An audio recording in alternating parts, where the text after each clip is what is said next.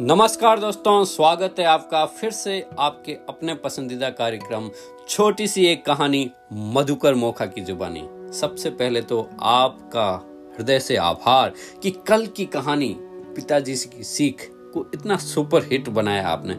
Like share subscribe किया, इसके लिए आपका हृदय से आभार। दोस्तों, जब आप फीडबैक देते हैं, आपके मैसेज आते हैं तो ये मुझे इंस्पायर करते हैं कि और मैं इसे बेहतर कर सकूँ। इसे सीख के मैं इसमें और इम्प्रूवमेंट कर सकूँ और बेहतर कहानियाँ आप तक पहुँचा सकूँ, जिससे हम लाइफ में उसको इम्प्लीमेंट करके रिज़ल्ट पा सकें। दोस्तों, ऐसी ही आज की एक कहानी है जो हमारे इंटरनल मोटिवेशन मतलब इंस्पिरेशन के ऊपर डिपेंड कर रही है। ये दो शब्द जो है ना मोटिवेशन और इंस्पिरेशन में फ़र्क यही है कि मोटिवेशन बाहर से आता है। हम किसी सेमिनार में गए, वहाँ पे एकदम भर के मोटिवेशन से आ गए लेकिन वो थोड़े समय में भी आपने अनुभव किया होगा कि वो पुष गायब हो जाता है। ज़्यादा टाइम तक नहीं रहता है। कारण एक ही है कि वो बाहर से था। और जब हम इंस्पायर होते हैं तो भीतर से एक आवाज़ आती है, भीतर से एक बर्निंग डिज़ायर पैदा होती है कि यस मुझे करना ही करना है ये। और जैसे कि डॉक्टर विंद्रा हमेशा बोलते हैं कि आपको वह नहीं मिलता है जो आपको चाहिए। आपको वही मिलता है जो आपको चाहिए ही चाहिए। आपके पास इतनी ज़बरदस्त उसके पाने की जो है ना बर्निंग डिज़ायर तीव्र इच्छा होनी चाहिए। तो ऐसी ही शानदार कहानी है आज की। दोस्तों ये इस प्रकार से शुरू होती है। फुटबॉल गेम के साथ एक जो फुटबॉल का गेम वैसे भी सबके दुनिया का सबसे लोकप्रिय गेम है और बड़ा ही शानदार खेल है। दोस्तों, कहानी ऐसे होती है कि एक लड़का फुटबॉल खेलने की प्रैक्टिस करने लगातार आता था, लेकिन वो कभी टीम में शामिल नहीं हो सका। जब वो प्रैक्टिस करता था तो उसके पिता मैदान के किनारे बैठकर उसका इंतज़ार करते रहते थे। मैच शुरू होता तो वह लड़का चार दिन तक प्रैक्टिस करने नहीं आया। और ये लंबे समय से वो आते रह रहे, आ रहे थे, आ रहे थे, लेकिन उसको मैन टीम के अंदर कभी मौका नहीं मिला। अभी अंतिम दिन थे टीम के चयन के, और वो लड़का चार दिन से प्रैक्टिस करने के लिए नहीं आया। भले ही वो साइड में बैठता था एक्स्ट्रा में था। दोस्तों, वो क्वार्टर फाइनल और सेमीफाइनल मैचों के दौरान भी नहीं देखा गया। लेकिन आज फाइनल मैच है और वो लड़का वहाँ पहुँच गया।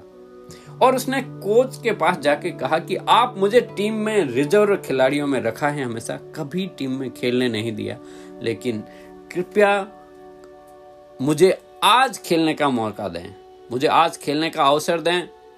तो कोच ने कहा कि, बेटा, मुझे दुख है कि मैं तुम्हें यह मौका नहीं दे सकता। टीम में तुमसे अच्छे खिलाड़ी मौजूद हैं। इसके अलावा ये फाइनल मैच है। मैं रिस्क नहीं ले सकता। स्कूल की इज़्ज़त दांव पे लगी हुई है। मैं तुम्हें मौका देकर कोई खतरा मोल नहीं ले सकता।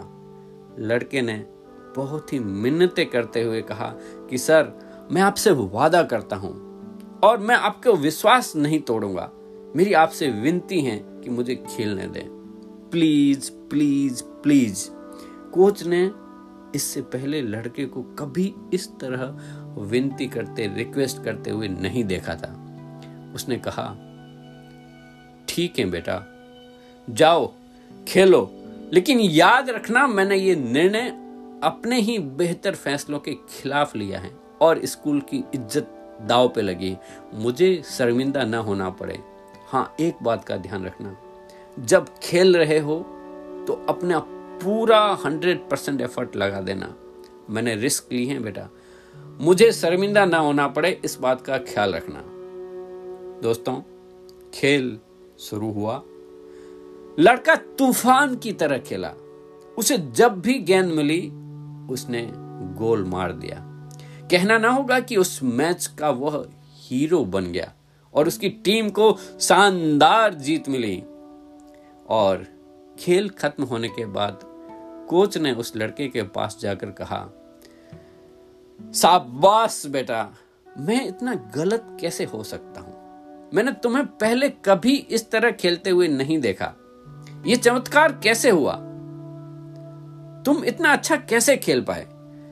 लड़के ने जवाब दिया दोस्तों, कि कोच साहब आज मेरे पिताजी मुझे खेलते हुए देख रहे थे। कोच ने मुड़कर उस जगह को देखा जहाँ उसके पिताजी बैठा करते थे। लेकिन वहाँ पे आज कोई नहीं बैठा था।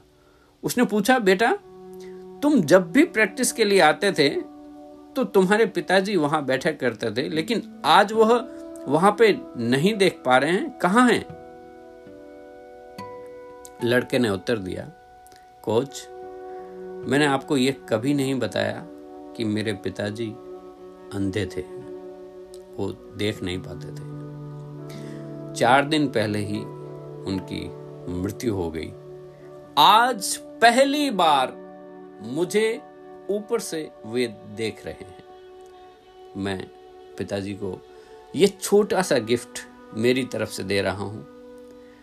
Thank you thank you thank you ऐसा कहते हुए उसकी आँखों में जीत की खुशी के आँसू बहने लगे और कोच ने उस बच्चे को गले से लगा लिया और वो फाइनल का मैच था, स्कूल की इज़्ज़त बन गई और ऐसे ही हँसी खुशी वो अपने घर की तरफ़ रवाना हो गए दोस्तों, आशा करता हूँ कि शायद इस कहानी से भी हमें कुछ सीख मिली हो।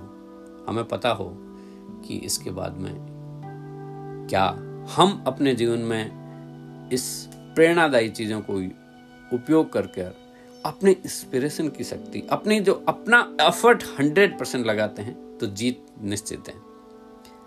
आप सभी का हृदय से आभार। आप बस ऐसे ही हँसते रहें, मुस्कुराते रहें, व सुनते रहें छोटी सी एक कहानी, मधुकर मोखा की जुबानी। कल फिर मिलते हैं एक नई कहानी के साथ। तब तक के लिए जय हिंद। जय भारत।